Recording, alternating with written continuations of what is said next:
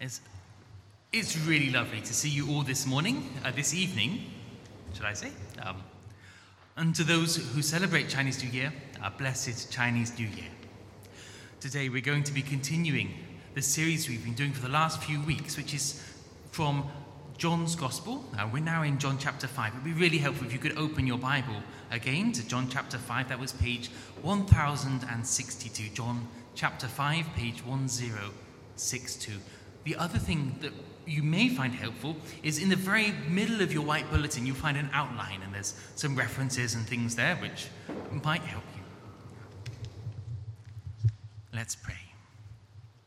Mighty God, our Heavenly Father, we pray now that after the busyness and, and the troubles of this day, you would grant to us clear and focused minds, that at this time we might consider rightly your word, that you would work by your Spirit to make it clear to us and so show us in it your Son and the peace and life that he brings.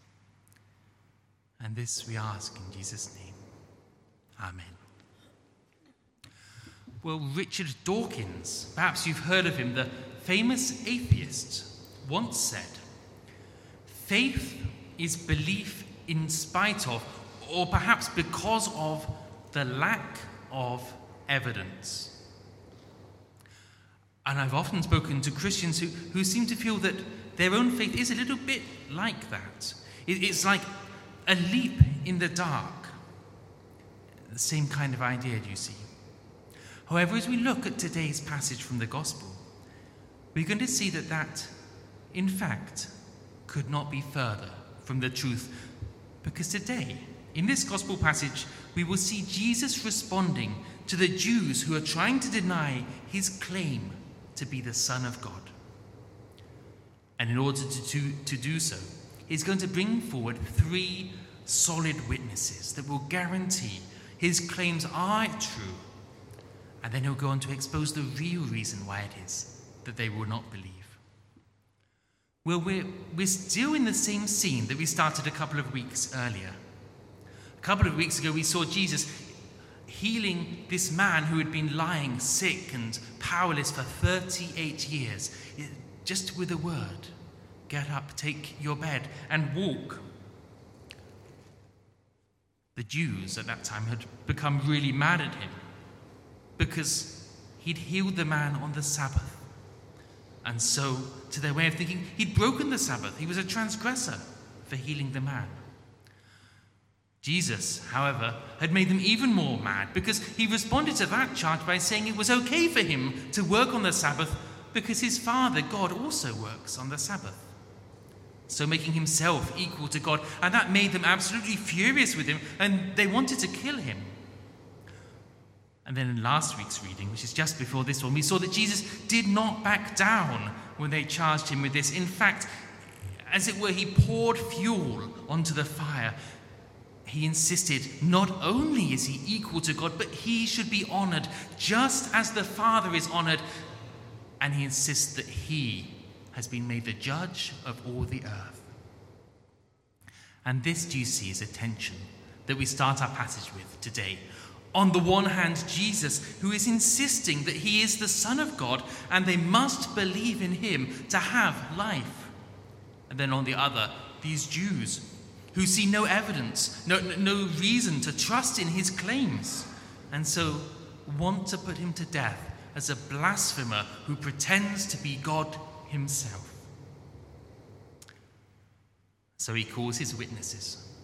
You might think his first witness would be him himself, but Generally, no one will believe what you say about yourself if it's not supported. People can and do say anything about themselves, even under oath. As Jesus himself says, and this is verse 31 If I alone bear witness about myself, my testimony is not true. So his first witness is going to be someone else, John the Baptist. And, and if, if you are familiar with what happened in chapter 1, you remember that John the Baptist had been baptizing in the wilderness. And back in John chapter 1, we read that the Jews had sent a team to get a statement from him Who are you and what are you doing? John had told them then that he was the voice of one crying in the wilderness, Prepare the way for the Lord. That is to say, I'm preparing the way for God to come. And then Jesus came and he pointed to Jesus and said, This is the Son of God. And the Jews had already received that message. This is verse 32. Jesus says, There is another who bears witness about me, and I know that the testimony he bears about me is true. You sent to John, and he has borne witness to the truth. But it would be a strange thing, wouldn't it, if Jesus' status as the Son of God depended on what John said or didn't say. And, and in fact, it doesn't depend on what John says. But that doesn't mean that what John says is not a helpful testimony, not helpful to persuade the Jews to believe in Jesus. Because the Jews had already accepted John, that they had rejoiced for a time in John in his ministry. And so what he says counts. This is what Jesus says in verse 34 Not that the testimony that I receive is from man, but I say these things so that you may be saved. He, that is John the Baptist, was a burning and shining lamp, and you were willing to rejoice for a while in his light. Now, the second witness, a greater witness, as Jesus says, verse 36 But the testimony I have is greater than that of John. What is this greater testimony? Well, it is the fact that Jesus has been doing the works of God the Father. He says it like this The works that the Father has given me to accomplish the very works that I am doing bear witness about me, that the Father has sent me. Jesus has done all kinds of things so far, but I think particularly in view is what he's just done is he healed that man who had been powerless and sick for 38 years. The Old Testament insists that it is, it is the Lord God alone who heals the diseases of his people. We, we sung about it in, in our psalm. He's the one who sends out his word and heals them. But Jesus, has just done it with his own word and his own authority. And do you see what's even worse for the Jews about this witness is that they cannot deny it. Their whole case, if you think about it, is built on the fact that Jesus healed the man on the Sabbath. If they start to deny that he healed the man, they undermine their whole case and it collapses. But if they try to deny, uh, but if they admit that he healed the man, they're going to have to explain how it is that someone who they say is not equal to God, but a blasphemer, can do God's very own works before their eyes. Impressive witnesses, right? But the third witness is greater yet. The third witness, in fact, is the greatest ever, for the third witness is God the Father Himself. Verse 37, Jesus says, And the Father who sent me has Himself borne witness about me. Hang on. They heard from John, they saw the sick man healed, but the Father, how has he borne witness to Jesus?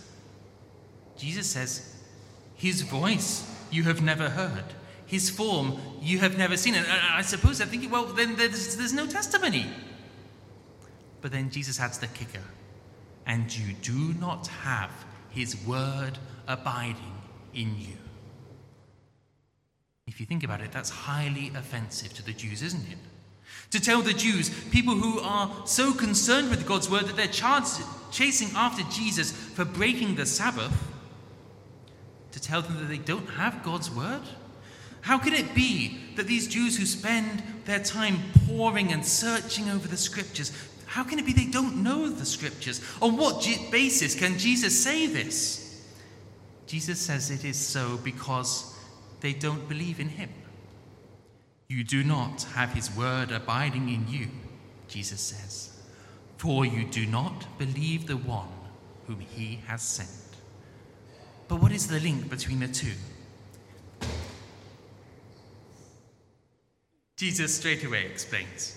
He says, You search the scriptures because you think that in them you have eternal life and it is they that bear witness about me. Do you see it now? The third witness, the Father, testifies to Jesus, his Son, by the Old Testament scriptures, not primarily by new audible words, not visible actions, but by the scriptures. And so he says if they really believed those scriptures as they claim, they would also believe Jesus. But that's a really big claim to suddenly make, isn't it? But let me tell you, it is also a claim that is absolutely true, for it is no exaggeration to say that the Old Testament is all about Jesus, just as much as the New Testament. Only that the Old Testament bears witness to Jesus who is yet to come, and the New Testament to the Jesus who has already come. The early church preached Jesus and the gospel in exactly this way, not by calling for a leap of faith, not by demanding belief in spite of a lack of evidence, but by showing how the Old Testament clearly and necessarily testifies to Jesus, the Son of God. That's why there are hundreds and hundreds of quotations from the Old Testament in the New Testament. That's why when we read of people like the noble Bereans, when we read of them genuinely searching the scriptures, they find that every claim Jesus makes is true. And so they find life in his name. And the same is true for you and I even today. The more we dig into those Old Testament scriptures, the more we will find unfolding there Jesus in many rich and wonderful, varied ways. For those of us who know well our Old Testament, let me remind you of a few, and, and there are more in your bulletin. Let me ask you who it is. Right at the beginning of the Bible, who in Genesis is the seed of the woman who will bruise the serpent's head? It is Jesus. When Abraham takes his only son, his beloved, to sacrifice him, who is that lamb that the Lord will provide in his place? It is Jesus. Who is that promised seed of Abraham's line, in whom all the nations of the earth will be blessed? It is only Jesus. Who is Jacob's ladder, upon whom the angels of God ascend and descend? It is Jesus. Who is Israel's forever king from Judah's line, who will receive the obedience of the nations? Jesus. Who is the Passover lamb, who is sacrificed for us and saves God's people by his blood? It is Jesus. Who is that bread from heaven, the life giving manna?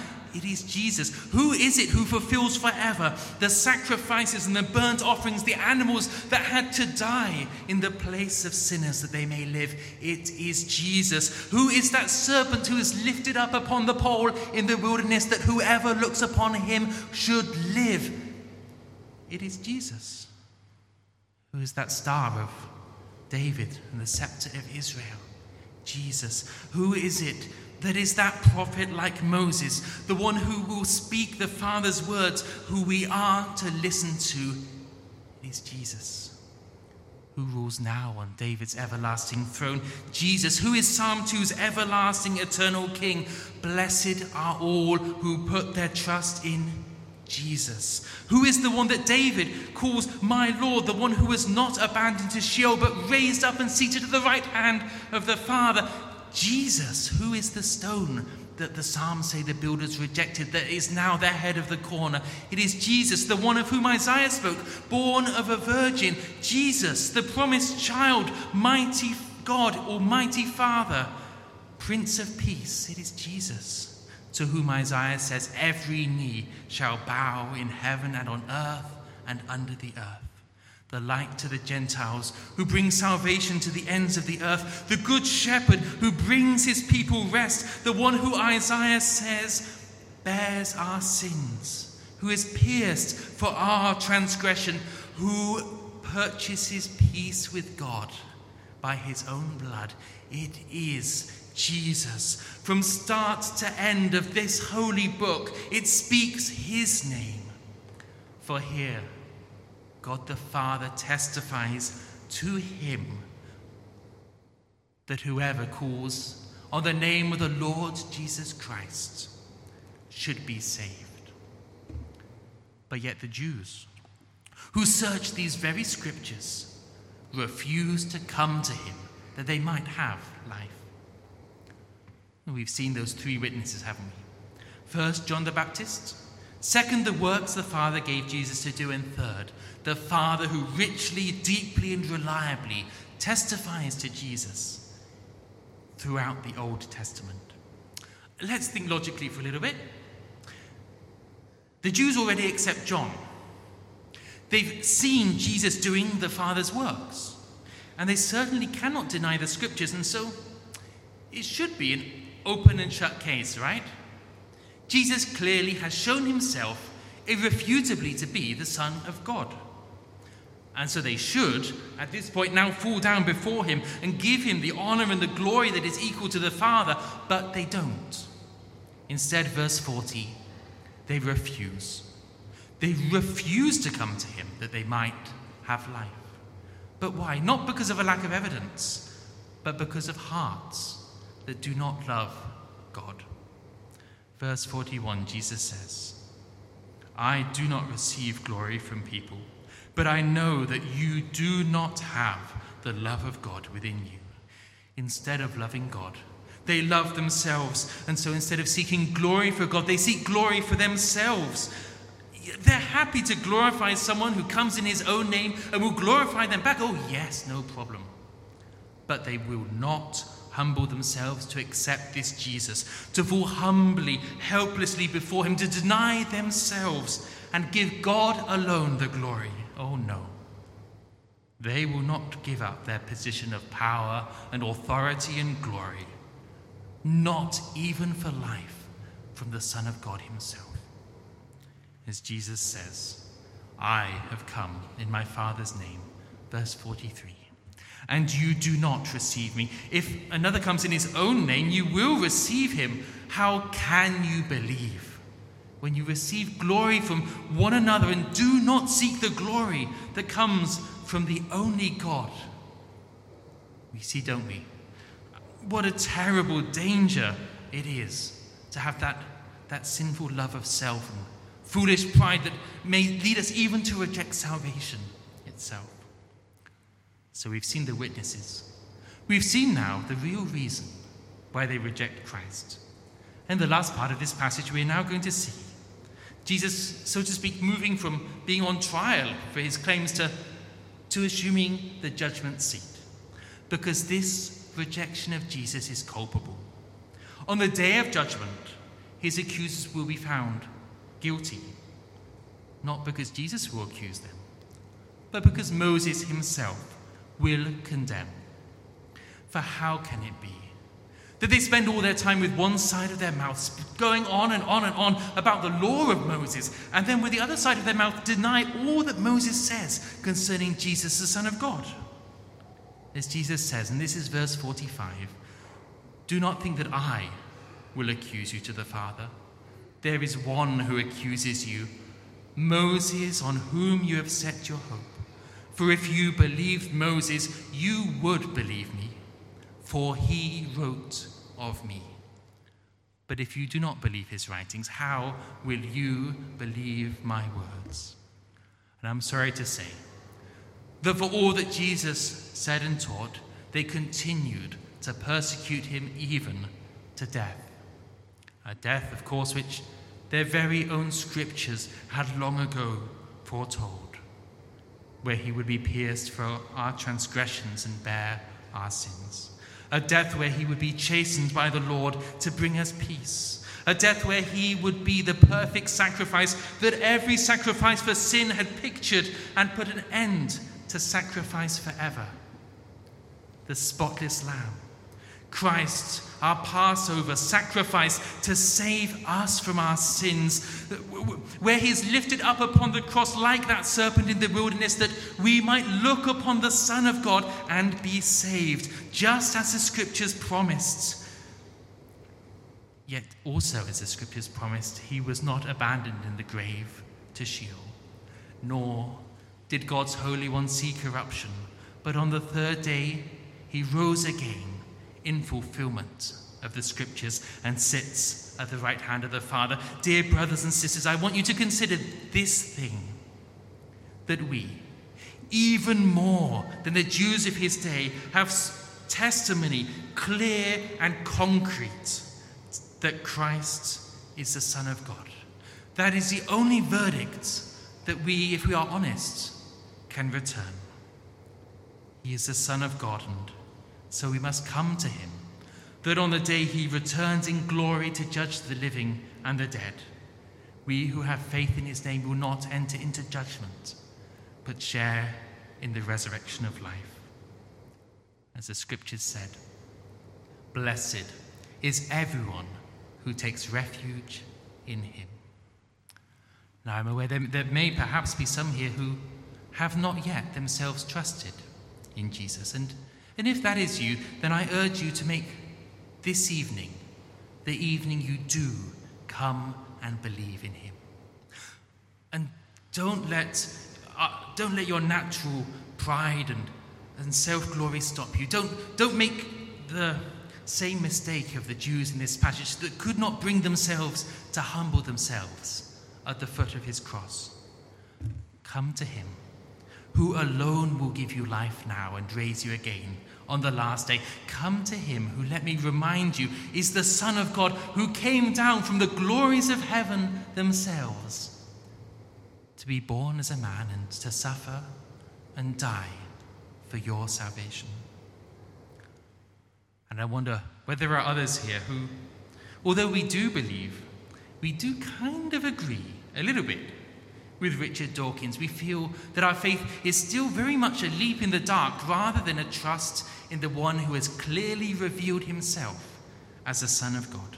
Some of us who perhaps a little bit more strengthening of faith would be helpful.